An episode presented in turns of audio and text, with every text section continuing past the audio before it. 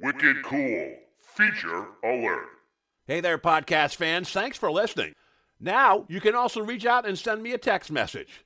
On every episode, at the top of the show notes, you'll see a link that says Send us a text message. Simply click it, write something super nice and sweet, and away we go. Also, remember to please subscribe, share this podcast with a friend by telling them about it, and leave us a positive review, whether it's on Apple, Spotify, your favorite podcast streaming service, or even on our website at www.afraidofnothingpodcast.com. Holy smokes! We are now at episode 25 in six short months, and we've recently topped 5,000 downloads. So thank you to our valued listeners. Your time I appreciate, and I will continue to crank out the best content consistently to keep you happy and scared. Also, some cool news. We have now made our Afraid of Nothing documentary available on Vimeo on demand. So if you don't have Amazon Prime, where you can currently watch it, you can go to Vimeo on demand by clicking the link in the show notes.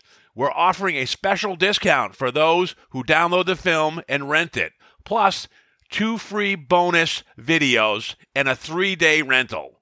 How cool is that? Speaking of cool, this episode is one of the most unique ones you're going to hear.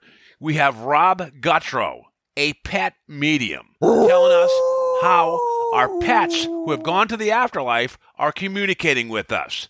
And we have one of my friends who recently lost a pet getting a reading from Rob. Here we go.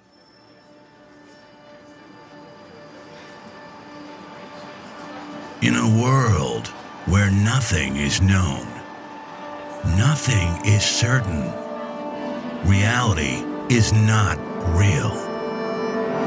Wake up! Be afraid of nothing. I'm Bob Heskey. Robert. The host with the ghost. This is my podcast based on my paranormal documentary, Afraid of Nothing. Each episode, we talk to people who see life and the afterlife through a different lens. Join me Who is this large man? And what's he doing in our bedroom? as we lift the veil and open our minds to see beyond our eyes lie. This is Afraid of Nothing. Nothing.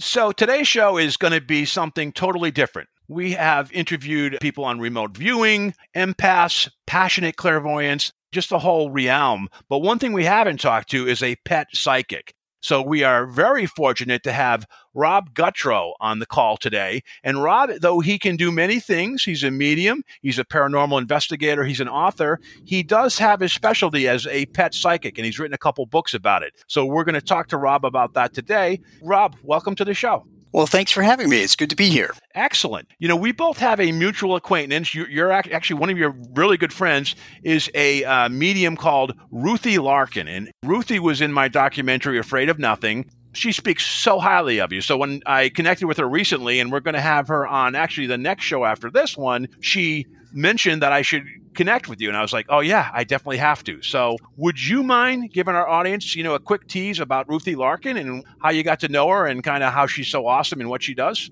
Sure. Uh, so Ruthie and I are like brother and sister. We met quite a few years ago through a mutual friend of ours. Ruthie read my first book called Ghosts and Spirits, and she was fascinated by it because she has a gift. She has a tremendous gift. Actually, her gift is much more intense and developed than mine. So she came down and visited me and my husband with my book, and she had she sat down with me for hours, and she had highlighted many pages, and we sat down for hours. She was asking me questions, and I was answering questions. We were talking back and forth.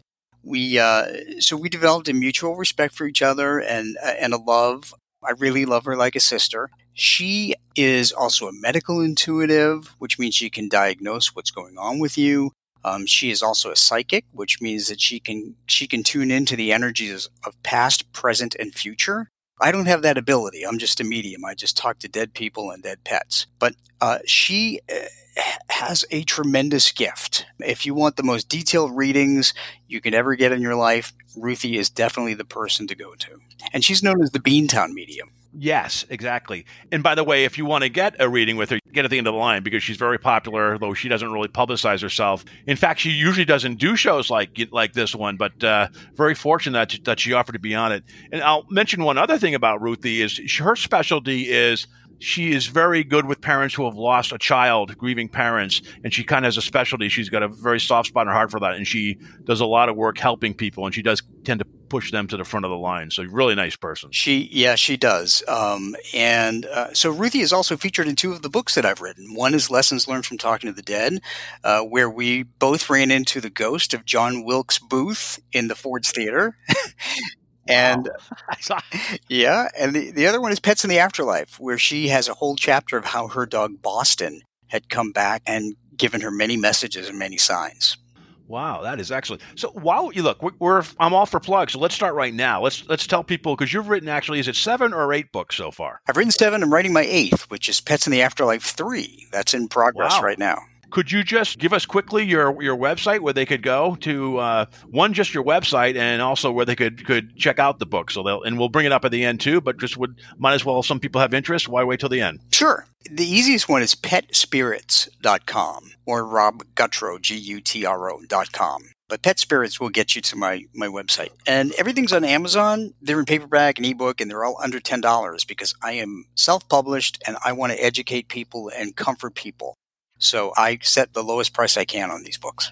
Oh, that's excellent. And one thing we should let the audience know is your day job, you're a meteorologist. So there's this science side of you that to go along with the paranormal side. And that must have been tough. How do you reconcile the science part of your brain with the paranormal spiritual side? Well, it, that's a really good question. And the answer to that is it's all about energy. All of the books that I've written are in the foundation of energy. So I think energy explains the paranormal because there's a law called the law of conservation of energy that says that energy can't be destroyed, only transformed. So what happens after we die is the energy within us couples with our memories, personality, and our knowledge. And that is what we call a soul, pretty much. And every living thing has a soul, animal or person. And we make a conscious choice either to stay here, which I call a ghost, earthbound, at a fixed location of our choosing, or we cross over and join the energies of the cosmos or heaven or the other side, whatever you want to call it. And that's a spirit. So a ghost is earthbound and a spirit has crossed over. And there really is a difference because ghosts can only communicate in the fixed location of their choosing. Spirits can communicate with us anywhere in the world at any time. Since it's energy, how do they get their energy, ghosts and spirits? Do they get it the same way or you know, we have food here on earth. How do they energize themselves and, and reboot and communicate? There's a difference between the two of them, and there's also a similarity. So the similarity is they all draw on the physical energies of heat, light, water, and electricity. Those things power them up. For instance, that's why if you are in the presence of either one of them, they can manipulate the electricity in your house. They can make the electricity go on and off. They can make a, a TV go on. They can make a radio go on. So those things power them. That's, they take power from those things but they also take power from emotional energy. And there's the difference. Earthbound ghosts use negative emotional energies, which are fear, anxiety, depression, and anger. So those things fuel a ghost, give them strength to get, get power enough to communicate. So if you go into a house that you think is haunted, perhaps, and you're feeling anxiety and nervousness and even fear, you are plugging in that ghost to get strong enough to communicate with you. Spirits, on the other hand, like like your grandma who, who may have passed, they rely on love and faith and hope, positive emotional energies. That brings them back. So if I'm feeling during the day for some reason I have a wave of being negative or angry, mm-hmm. could that could that be a ghost or an entity that's attached to me, or is you know, or is it something that's just my problem? It's probably just your problem, really. but but if I thought so. but if you are in a house where there is an earthbound ghost and you're feeling angry, you're giving them energy enough to make themselves known to you. So they could move something or they could be a cold spot next to you.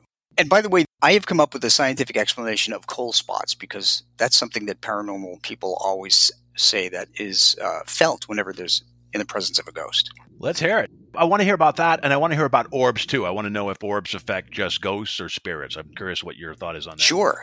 Um, so the the scientific explanation for cold spots: warm air is really fast moving molecules of air. Colder air moves at a much slower rate. So what happens is when you're in the presence of a ghost or even a spirit for that matter, and they want to get energy enough to to make a noise or touch you or move something, what they do is they take the energy of motion of those molecules of air, and by doing that, they slow those molecules down. And that means the warm air becomes cold air or cooler air, if you will, in the spot where that energy or that entity is trying to manifest. So when I'm watching Ghost Adventures or any of those shows, and they're like, "Oh my God, the EF meter! It's it's like." T- 10 degrees colder or whatever. There is a scientific reason for that and they're they're not just pulling the wool over our eyes. It's probably could could be a, a ghost that's there, correct? That's right. Something's trying to manifest. Something's trying to appear there by using the energy of the motion of molecules of atmosphere. So we're going to talk about pets in a few minutes. And actually, you've been gracious enough to offer to one of my friends lost a pet. He's had a very tough year. And we're going to do that a five or 10 minute type reading on him and see if that pet comes through. But before we go there, a lot of our audience is from the UK, and you've written a couple of your books on the UK. You want to give us a little tease about them? Sure. Well, the uh, there's one book that actually focuses on two trips that I took to England, and it's called Ghosts of England on a Medium's Vacation. And it's actually one of my favorite books because it's full of history. The reason we, we went to England twice on vacation is that my husband is kind of an amateur historian on the Tudors. He loves the Tudor period. Now, I don't know anything about the Tudors. So he planned these two vacations. And we went to almost every Tudor place you can imagine castles, churches, burial sites, all kinds of things. And wherever we went, there was some dead person trying to talk to me.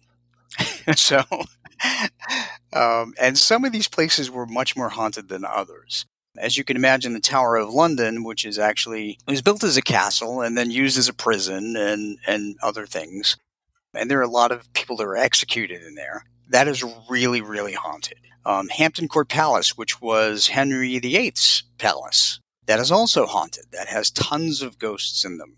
So so those are two of the places.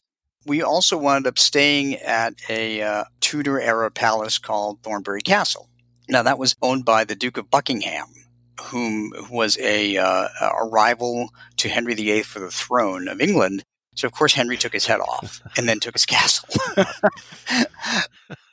we stayed in there. It's now a luxury bed and breakfast. Turns out our room was haunted by a gentleman who revealed himself to be named Rupert. And, uh, and he gave me all kinds of clues as to who he was and why he was there. And I figured them out when we got home. And there's a whole chapter in there about who this man is. He actually was in a battle uh, in, nearby from the castle. So, can you say the title of that book again?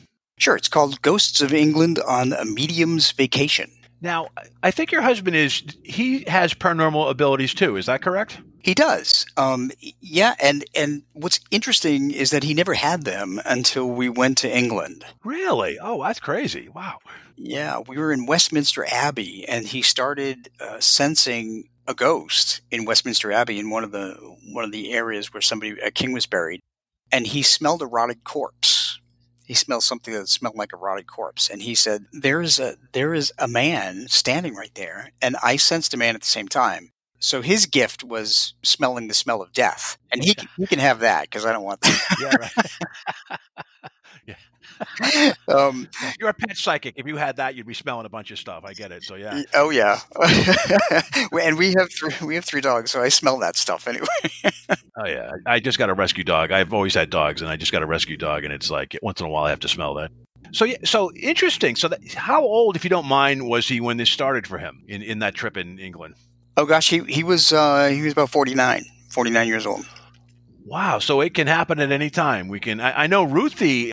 I guess she always thought she had uh, the gift, but she always ignored it. And, and she had a whole corporate successful career. And then she kind of came out of the closet, she called it, a little later on in life. So that's fascinating. Did you write a book about the experiences? I correct me if I'm wrong. I thought in a kind of a funny incident, your uh, husband's ex, who may have who passed before you met him, is friends with you in the afterlife. Am I saying that correctly? You are absolutely correct. It's called Kindred Spirits, and and since uh, since my husband Tom and I have been together, this spirit, the spirit of Ed, who died in 1996, and I I've never met him in life, he came along for the ride.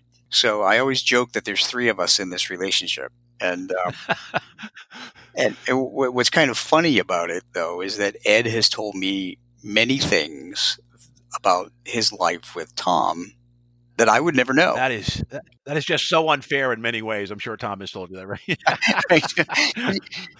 so, Bob, can you imagine that being, um, you know, being being married to somebody uh, who is talking to your late late partner? It's like having my ex. I just got divorced. Having my ex-wife meet a new girlfriend and tell her all my my failings. That would be awful.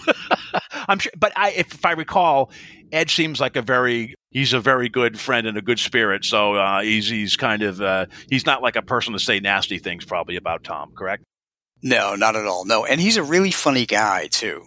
You know, the, one story I didn't put in there is that he uh, he stole all of my underwear out of my closet, and it and it wasn't Tom. Um, yeah. he was a jokester. Yeah. Oh, that's funny. Did it reappear yeah. somewhere later, or did he direct you to it? How did that How did that story end? Uh, yeah, I found it all. Yeah. Okay. all right. Let's get into the pet stuff. I mean, uh, so you your first experience wasn't with an animal. I think it was with your grandfather when you were about thirteen your uh, psychic ability really bloomed when you're you had a puppy, a Weimaraner, I guess, that passed early and then came back. So, you, do you mind giving us kind of very quickly your first experience with your grandfather, and then you know fast forward to your pet and how that really opened your psychic eye? Sure, I was never close to my grandfather before he passed, and I was a teenager. And one day I was home alone, and and I, he just materialized in front of me in full color and scared the living daylights out of me. And I ran out of the house and stayed there waiting for my parents. And uh, when I when I told my parents when they came home, my mother was not surprised, which made me raise my eyebrows. It turned out she had the ability too, but wow. she was afraid to use it. So fast forward many years, I had a couple of experiences in between. My aunt had come to me after she died, begging for forgiveness from my mother for doing things to my mother. I lived in a house that wound up being haunted by a Civil War soldier when I was in college. and then in 2005, I had a puppy. Uh, I was given a puppy and I named him Buzz. I was given the puppy for my birthday. Now, Buzz came to me and he had pneumonia. And I spent the first two, three weeks together with him every single night, every day, nursing him back to health. We got very, very close. Unfortunately, when he was seven months old, his leash opened when I was walking him. He was killed by a car. But Buzz reawakened my abilities. Buzz, uh, uh, right from the get go, Buzz became the world's best canine communicator from spirit. Did he come back to? Cause were you feeling guilty and blaming yourself, and he came back to console you, or, or how did how did that first incident happen where Buzz came back to you? Yeah, I didn't even have time to feel guilty. I mean, I was still I was in shock pretty much. So he he sent me musical signs. He manipulated electricity in the house as soon as I came back to the house with his body. And then we went right to the vet with his body so they could prepare him and you know cremate him. One of the things he did was he popped the lid off a trash can behind the vet's office when myself and three of my friends who had come there to uh, to meet me were standing there. There was nothing behind the trash can. There was nothing at all. It went four feet in the air, and I knew it was him. With all the stuff that was happening, you know, the the electricity and all this different stuff, did you get an inkling right away, or did it take two or three of these things? Did you go, wait a minute, this this could be Buzz? No, I knew it was him. I absolutely knew it was him right from the beginning. How did he communicate? Was it like telepathically? Was it just through feelings? Was it through words, symbols? It was mostly telepathic, and it, and it was a feeling also. It's like with anybody. If you're laying in bed, sometimes you feel like someone is there with you. Some of the past maybe is there with you, maybe sitting next to you or watching over you. That's the kind of feeling it was. So, one thing I learned about being a medium is that you really have to trust your feelings. I love to quote Star Wars and say, Trust your feelings, Luke. but there really is something about that. So, yeah, over the course of time, um, you know, Buzz really showed me all the different ways that pets will communicate. He led me to another Weimaraner that looked like him. And it was on the anniversary of his passing that he did that. So I learned that spirit, when spirit communicates with you, there's no such thing as a coincidence. Now, the pets that come over, are they ghosts or spirit? Are they ghosts that want to communicate? They're waiting for their masters, or are they spirits that have passed over that want to communicate via love and uh, positive affection? Yeah, that's a good question. So, so they're they're all spirits. I, I would say about two percent of pets would stay behind as an earthbound ghost. I've only run into one or two, actually. I've only run into two in all the years I've been doing this. One was a cat in a house where we did a paranormal investigation, and the other one was a dog in England, as a matter of fact, at the John Soane Museum. Uh, it was John Soane's dog that stayed behind. But for the most part, our pets cross over into the light, and and the reason they do that is because our loved ones, our human loved ones, our relatives in spirit, are on the other side and they are calling them over. When they go into the light, do they have a life review like humans do, or is their life so short and they're not as they don't do as horrible things like we do? They don't have to deal with. Yeah, they no, they don't have to deal with that because pets are really unconditional love. Yeah, humans still haven't learned that. It's funny in my mind. I'm thinking Buzz is on the other side, and all these pets that wanted some type of vehicle to communicate found him, just like ghosts find you, human ghosts find you and try to talk to you, right? So it's it's it's it's almost like he's he's like a version of you on the other side, but for pets, it's kind of the feeling I get. Is that accurate? Do other animal spirits go to him and then he says, "Hey, Rob, I got another one for you," and sends them your way. well, n- no, they don't really have to seek him out. Um, they can um, they can seek people out by themselves. Uh, but but Buzz has actually just really shown me how they will communicate with people on this side. So no, pets can pets can actually do do it themselves. And and the thing is, is uh, the love that binds them to the person, to their parent, their pet parent. It's like an invisible tether. So if you've lost a pet, wherever you go, if you move from the house in which you had the pet, your pet will always find you. Your pet in spirit will always find you, no matter where wow. you go. That's comforting. That's great. Now, can we do some? People have all these kind of perceptions, you know, about dogs versus cats, and so I'm, I'm curious. Now that you communicate to a bunch of them, are cats more spiritual than dogs? I've heard like dogs are your protectors on Earth, but cats are the ones that are connected to the afterlife. Are dogs as spiritual as as cats are that you, when you communicate to these these beings? Sure, they're equally as, as spiritual. Every everyone, um, every animal basically has the same ability to cross over and become a spirit. Dogs are, are not any different than cats. As a matter of fact, we all maintain our personalities when we cross over. So, in my Pets in the Afterlife book, what I do is I cite a couple of scientific studies because I'm a scientist. And one of them is behavioral study, an intel- a study of intelligence. So, D- Dr. Stanley Coren analyzed dogs because he has dogs. And he found out that dogs and cats have the intelligence of a three to five year old human child. Dogs seem to be a little more intelligent than cats. Cats are more instinctive. So I would say cats have like the intelligence of a three year old child, and dogs have the intelligence up to a five year old child. If you have a cat, you know it's harder to train a cat than it is to train a dog. Yeah, that's why I've had mostly dog. Mm-hmm. There are some pretty interesting stories that you've had, some cases that you've had with clients and with mm-hmm. pets. Would you mind sharing a couple of those? Sure. One case in particular stands out, and that is um, that is about a woman named Elizabeth who who wrote me after reading my first Pets in the Afterlife book. She lost her puppy. She said that uh, she was out, and her her puppy, who was a cocker spaniel named Clancy, started getting ill when she was out for a couple of hours, and her husband called her and said that the dog was very sick suddenly. She couldn't understand why, because the dog was perfectly healthy before she left. So she came home, and the dog was very lethargic. She wound up calling the emergency vet.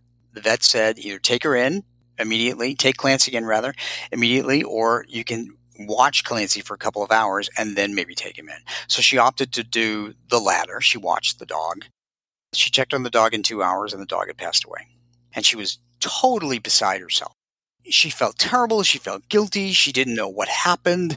Uh, the dog was perfectly healthy like four or five hours before. She wanted to know how in the world her dog had possibly passed away. And she felt guilty. So she wrote me. And she sent me a picture of Clancy, which is what I need in order to get in touch with them, the dog's name, and then her questions. So while I was sitting here at the computer, I was able to get in touch with Clancy. And I started to get severe pains in my stomach. And then Clancy showed me that he was eating plants. So that told me right there that his passing was a result of eating some kind of poisonous plant that killed him. So I sent her a list from the SPCA of all the toxic plants you know, house plants that people have. And she wrote me back probably within like 20 minutes. And she was able to pinpoint several of those plants on that list. Wow.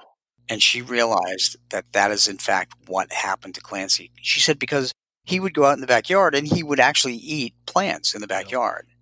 So she finally understood what was what had happened. And Clancy assured me that it is not her fault he knew that sometimes he would get an upset stomach when he was eating those plants, but he still continued to do it. So it was his responsibility. His passing was his responsibility.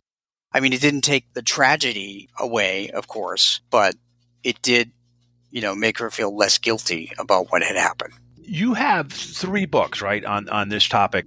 Do you mind telling us what the difference is between the three books? Are they just more stories that you've learned, or, or is there a different angle on book one versus book two and the third one that you're working on? Sure. Uh, there is somewhat of a difference in, in them. So the first book has uh, cites the scientific studies. One is a, actually also an emotional um, a study that actually proves that dogs have the same emotions as humans by doing a, a study, an MRI study of the caudate of the brain and that was done by an Emory University professor. And the first book also has chapters by three different mediums, including Ruthie, Ruthie Larkin, and other stories that Buzz has shared with me and some stories from others.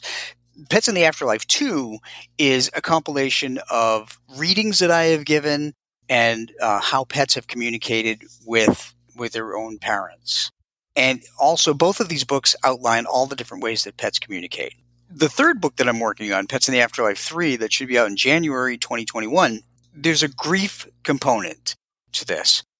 A good friend of mine is a medical psychologist, and he helped write a chapter on how to cope with the grief. Not only to recognize the signs from pets, but how to cope with the grief. And this particular book, Pets in the Afterlife 3, will focus only exclusively on messages from dogs. I am writing a Pets in the Afterlife 4 that will focus exclusively on cats, but that's not going to come out for a couple of years. so they all have a different angle. Wow.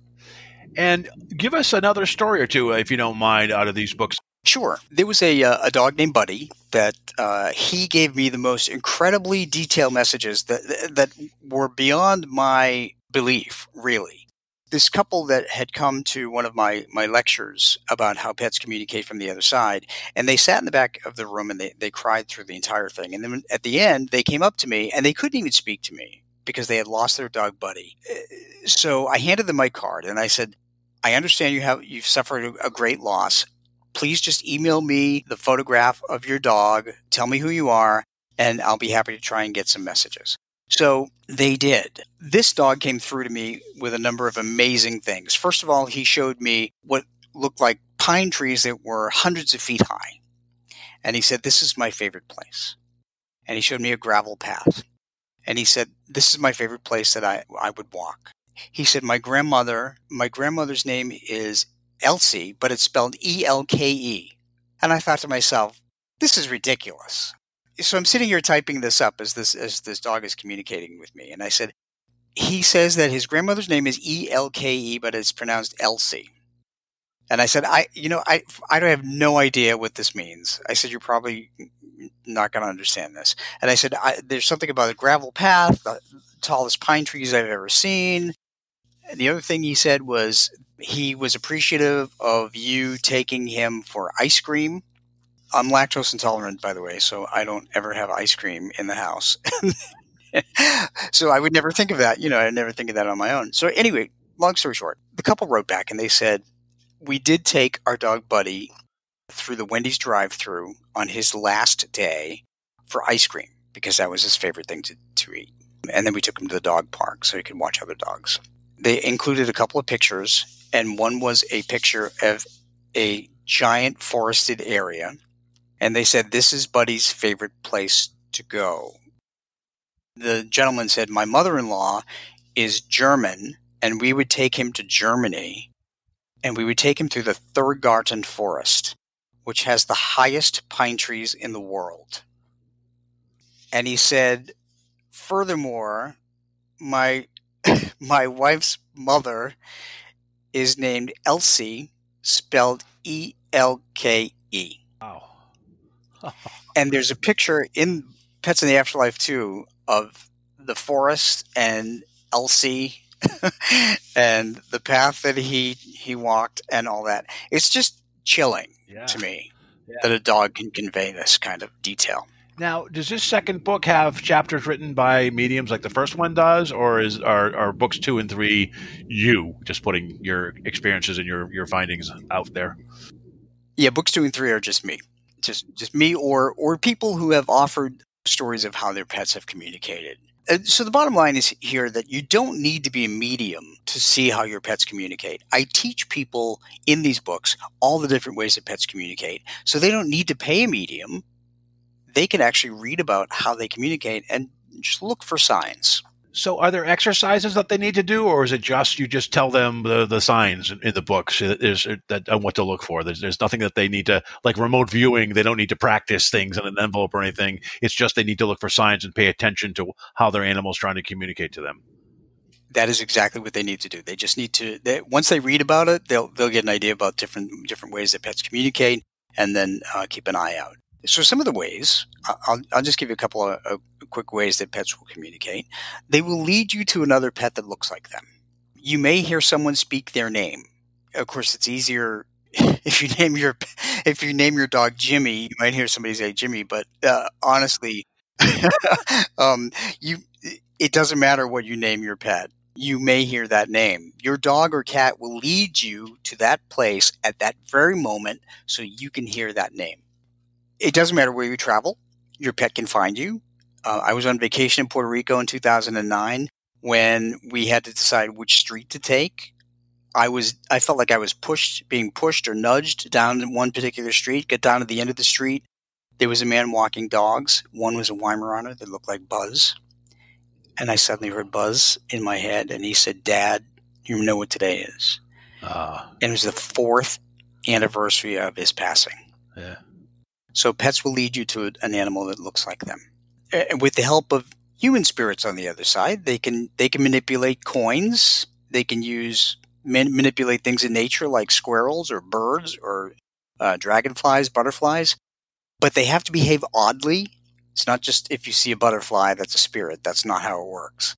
If they behave oddly, if it's related to their birthday, anniversary, or holiday, those are the times to look for signs from spirit.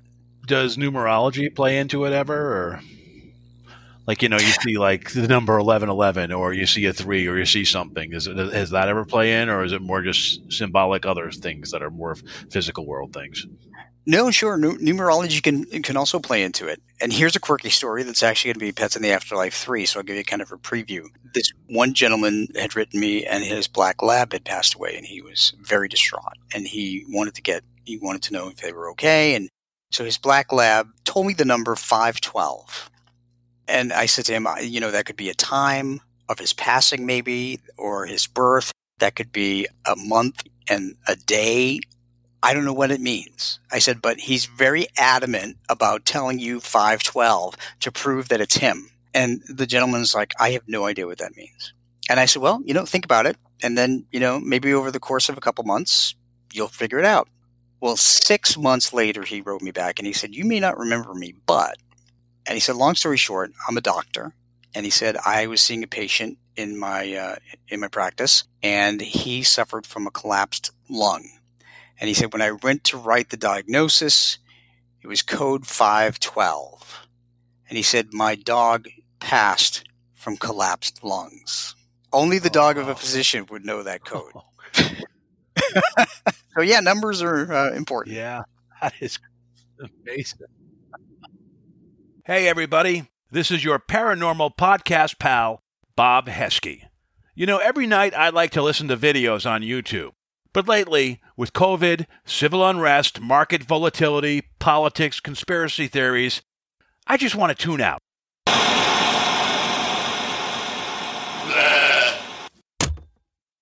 That's why I like Audible. What's Audible, you say?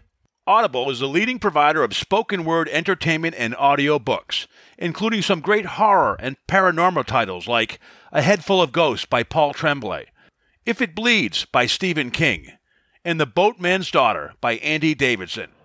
This place is cursed. Each month, members get one credit to pick any title, plus two Audible originals from a monthly selection, access to daily news digests if you actually want to hear the news, as well as guided meditation programs. Hey, we all need a little Zen now and again. And Audible is oh so easy. You can download titles and listen offline, anytime, anywhere, on any device. The app is free and can be installed in your smartphone or tablet. You can even listen across devices without losing your spot. How cool is that? If you can't decide what to listen to, no problem. You can keep your credits for up to a year and binge on your favorite series later on. So, here's the rub. The Afraid of Nothing podcast is stoked to partner with the audio bookworms at Audible to offer you a free 30-day trial membership. Just follow the link in the show notes, audibletrial.com forward slash AON podcast. Puedes repetir eso, por favor. That's audibletrial.com forward slash AON, all caps, podcast, lowercase. Full disclosure I get a commission for everyone who signs up using that URL. But you get to try it for 30 days without a commitment. Using our custom URL doesn't cost you a penny and helps out the show if you do sign up. Nothing scary about that. So escape reality and pick up a book an audiobook and listen to what's out there. Go to audibletrial.com forward slash AON podcast after listening to the show. Welcome back. As I teased earlier in the program, I did ask Rob to connect with one of my friends, one of my best friends, Dan Miller, who went to school with me at Indiana University. We were fraternity brothers. We've stayed pretty much best friends since then. And Dan lost a dog, Charlie, in the past year. And so Dan sent Rob a picture and his name. Rob did a download, had a conversation with Dan, and this is the results. Dan called me and gave me a recap. Hey, Dan Miller, thank you for calling in. You just talked to Rob Gutro, the pet medium. How'd it go? Uh, well, it was it was good, Bob. I was uh, very surprised and kind of uh, enlightened, I think is the best way to put it, uh, from some of the things he said. It just by sending him a picture and Charlie's name, uh, I really wasn't sure what to expect. You know, maybe a lot of generic stuff that could apply to anything, and to a certain extent, that was true only just by the way dogs behave. But he nailed down a couple of things that uh, I it's hard to explain who would have known him except for me and the dog one of the, you know, kind of the basic questions I asked was uh, like if, you know, what was her favorite toy? And he mentioned a duck that she would carry around the house and and that it was a squeaky toy and and I immediately thought, well, I do remember a pig that was a squeaky toy that we played with constantly, and another big kind of stuffed duck that she carried and she would fetch, and, and he mentioned a couple of other ones, but but he said that, and then I I tied those two together. Well, after the conversation, as I was driving, I had to take a picture of what's actually been on my dashboard for gosh, I don't know, six months or so. It's a smaller duck that she used to carry, and because that's what I kind of thought of with her is is what I want to keep around to remind me of her. And I checked, and sure enough, that little duck also had a squeaker device.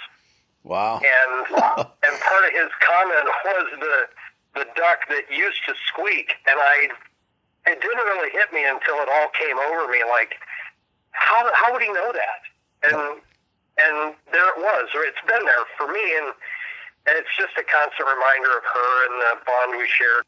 To look at what he said, it was far from generic. It was very specific, and and it really made me feel good about the whole day and really every day that I've seen that duck and noticed it or seen it and forgotten that it was there. You know, that's, So- that shows you picked the right toy.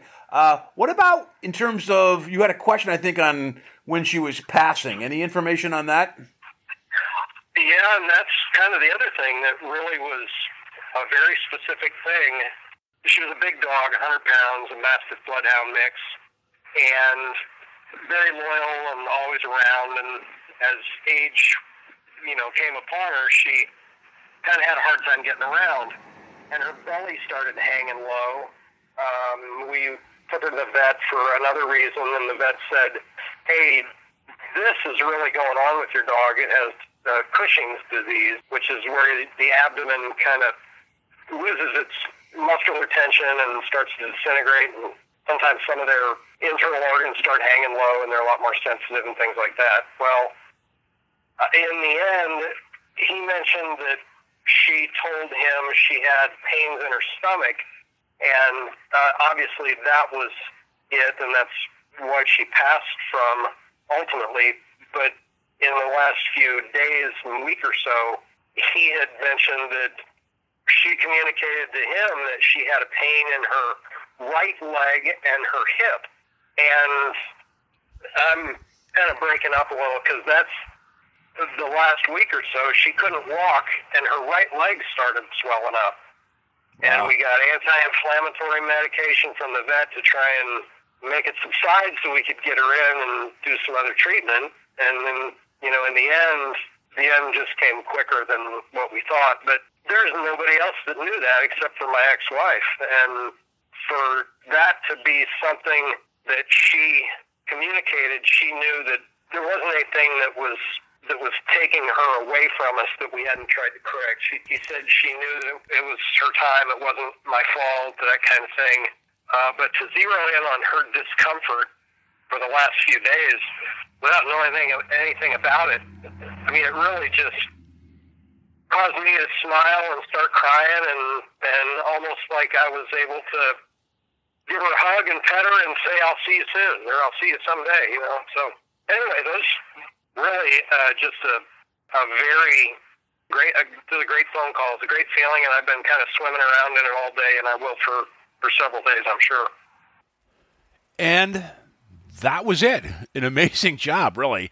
Beyond those things that Dan pointed out after we talked, he mentioned one other thing that really resonated with him was that Rob knew that he had adopted Charlie right around age one. And actually, Dan had adopted Charlie at age 11. 11 months. So how he was shocked too that Rob would know that he didn't get the dog as a puppy or from the beginning. There were other things as well. Just an amazing job and connection, and it really was an affirmation that made Dan feel well, and just kind of a tribute to Rob's capabilities. So there, testimonial, man. He's good. Back to the show. So, what about? I think we had talked also before the difference between wild animals versus domesticated animals. Let's talk about because there is a difference in who, who can communicate or not. So, want to just share that. Sure. So, the reason that domesticated animals can communicate with us is because they live with us. They live with us, they hear our language, they learn our habits, they can learn to read our emotions, they learn our routine and our schedule and so forth. Wild animals don't have that association with people. So, wild animals never learn our language. That's why I can't really communicate with wild animals. I can only communicate with animals that are domesticated that have been around us. So I can't talk to a polar bear. you know?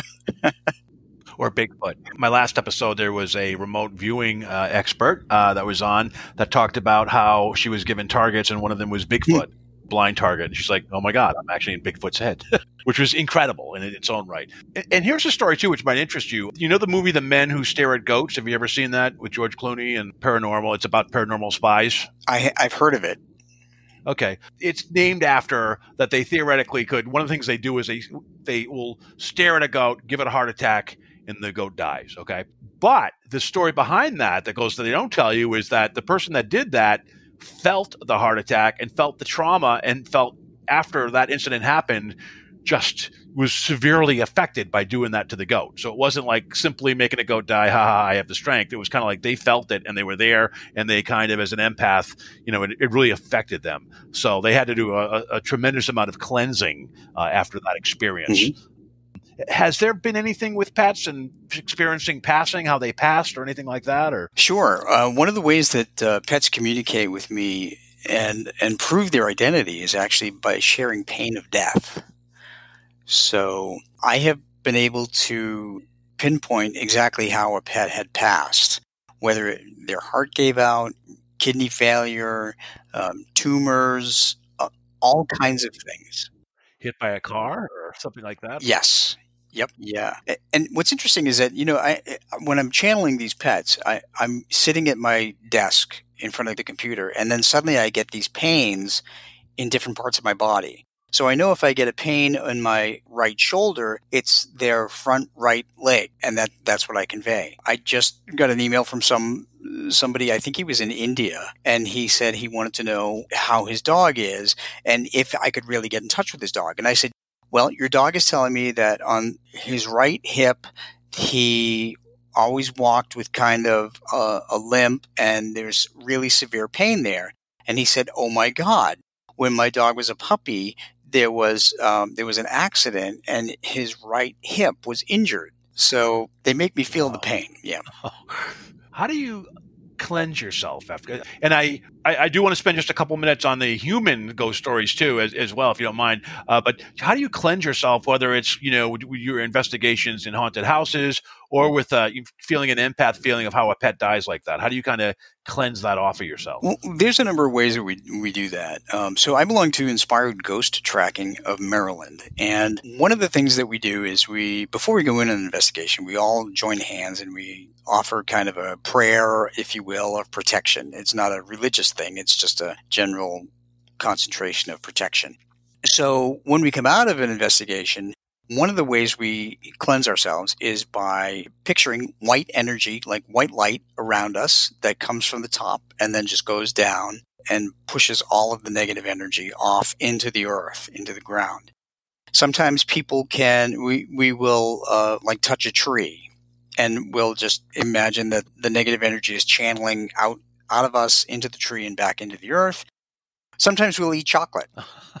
that seems like the best approach. Yeah, that's the one that I like.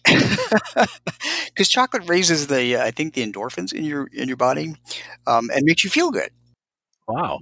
How did you stumble across that? Did you know it? Did someone tell you that, or did you just figure that out yourself? Uh, Margaret Ehrlich, the founder of Inspired Ghost Tracking, is the one that, that shared that. And, you know, it, to me, it works. I can't get enough chocolate after. So is there is it dark chocolate versus uh, you know white chocolate or regular chocolate? Is there a particular brand that's more potent, or does any type of chocolate? Work? Anything that makes you feel good. Wow, that, that's great. So you are part of a paranormal group, and I think you've just written you, one of your you've either just written or you have a, a, a book already out about those experiences. Do you want to tell us a, a, little bit about that book? Sure. So, as a paranormal investigator, I am a member of Inspired Ghost Tracking of Maryland. Um, I'm one of the uh, the mediums, and actually, my husband is uh, another one. My latest book is called Case Files of Inspired Ghost Tracking, and it contains quite a number of cases that we have have gone on. And what we do is we go into homes, private homes that contact us. Families contact us when they think they have paranormal problems. And we'll go in and investigate because we like to do two things. One, we like to bring peace to the home and the family. Two, we like to cross ghosts over because ghosts do not belong earthbound. They need to cross over and become spirits. So in this book, there are a number of things. And, you know, when you go into somebody's house, you never know what to expect. And every case is totally different in one particular case that's that's in this book, I call it the double murder ghost investigation. That was probably the most incredible case that we've been on, and that wound up myself and another medium uh, wound up sensing two women that were brutally murdered in this home that stayed behind as earthbound ghosts, and uh, they shared with us the pain of death.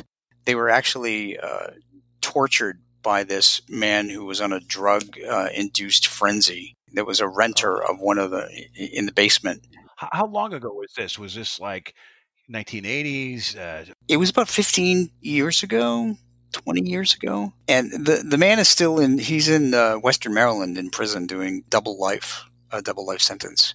They caught him. But the, the two women that were murdered insisted on staying in that home as earthbound ghosts because they wanted to protect any family that moved into that home from the murderer, even though we told them that the murderer was caught. And what's interesting is that we, we went in there, the, the other medium and I went in there not knowing anything about the house or anything about what happened or nothing, because that's how we work. The mediums go in and we don't know anything. We are actually just given the address one hour before we're supposed to be there. As it turns out, all of the things that we felt and sensed were uh, confirmed by the police report. so is this almost like the Dead Files, where you like you guys go in, you do the walkthrough, and then there's someone that does the research on the on the back end, and then you reconcile it after you you share your impressions, or That's exactly how it works, yes. I mentioned this on a prior podcast. The thing about the Dead Files, are you familiar with that show? I am. It always blows my mind that they have not just one ghost, but they have like one ghost, and then like a, you know the land with a you know from turmoil with the Indians, and then there's a poltergeist, and then there's some shadow. Fi- there's like four or five things on every house recently on that show, which is I enjoy it, but it's like so many things thrown into it. I, I would imagine most of your investigations is it pretty much standard one ghost, or in fact you run into cases where there's many things going on that you have to deal with. Uh, it varies. There was one case where we ran into the spirit of a dog, the spirit of a grandmother, and a burned ghost, a ghost who died in a uh, fiery car accident. Then we went to, we investigated a Maryland mansion, and there were about six or seven ghosts from all different time periods there. Wow. Do you tend to move them all, or do you? What's your success rate? Or do some just not go, and you just do the best you can, or? Yeah, you know, it depends on their personality. Some some of them really insist on staying. It's like being alive with people. You can't help people that don't want help, right? so Yeah, you're right. You said the personality doesn't change. no, Uh, on a personal note, at my point in life, I've lost my mother like five or six years ago, and that impacted me to do several things actually. Uh, and I think she even pushed me to do some things like make a movie, and then it's affected other things in my life, which I probably wouldn't have done. Have you been affected uh, with? Uh, have you have your parents or any any loved ones passed, and then that they you are in communications with since you uh, now with your your medium capabilities? Sure. Uh, both my dad and my mom have passed. Um, my dad actually was, like Buzz, was inspirational in having me write my first book, Ghosts and Spirits.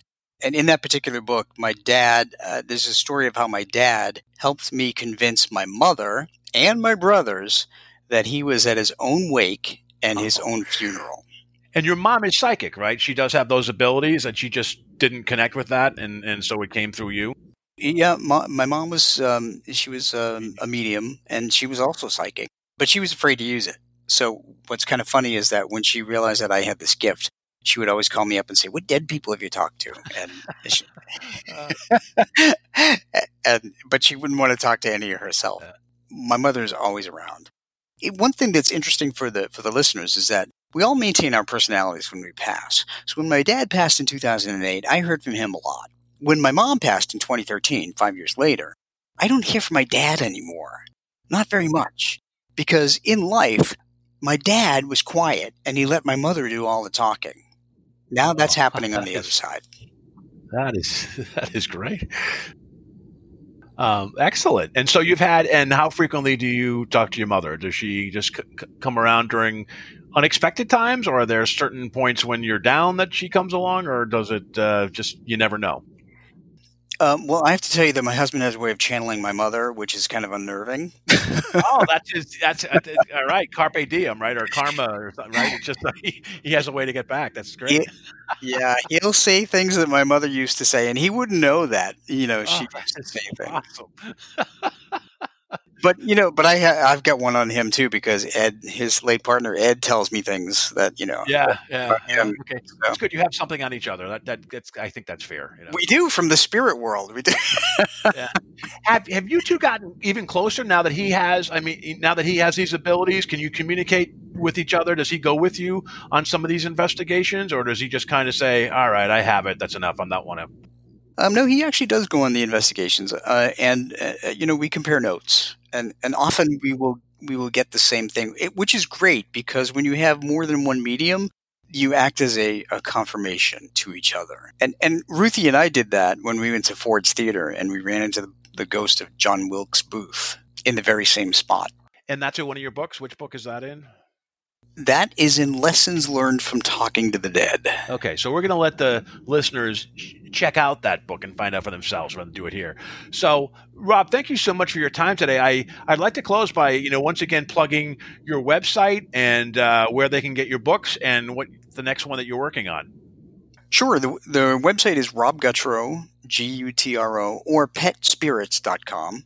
I'm also on Facebook and Twitter and Instagram, although I do my best to keep up with it.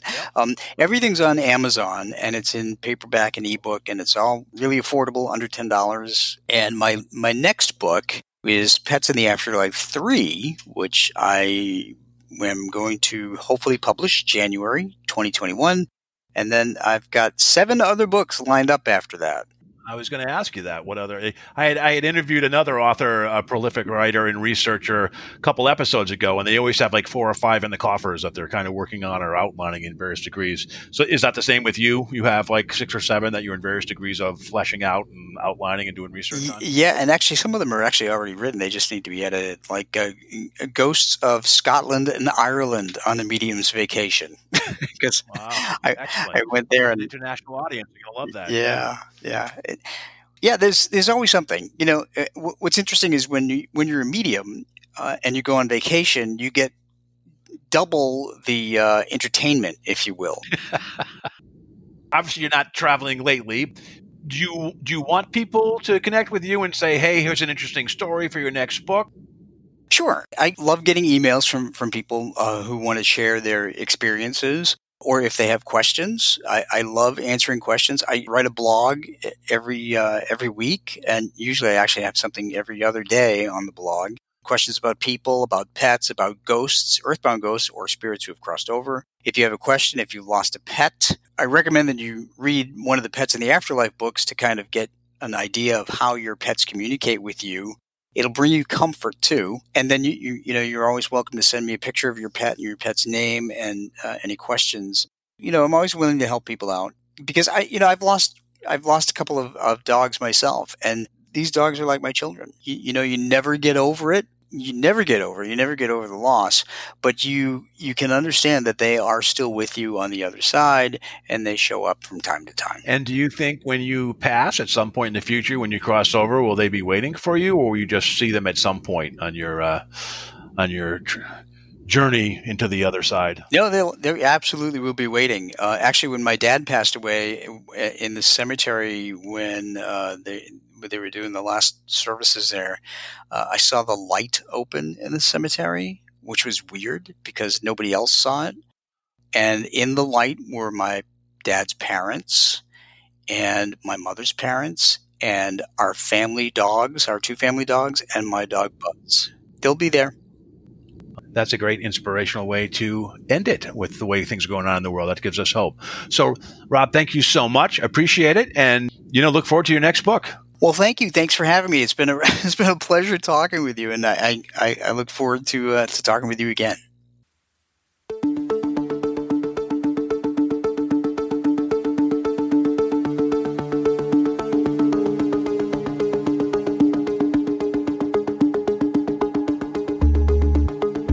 You've been listening to the Afraid of Nothing podcast.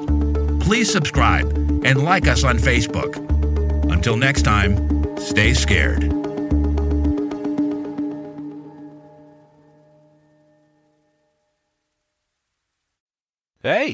You're still here? Great. Then why not listen to another episode? Visit afraidofnothingpodcast.com to peruse all the shows. That's afraidofnothingpodcast.com. And while you're there, click the coffee cup icon to buy me a coffee and leave a review. I'll give you a shout out in an upcoming episode. And the world will know how swell you are.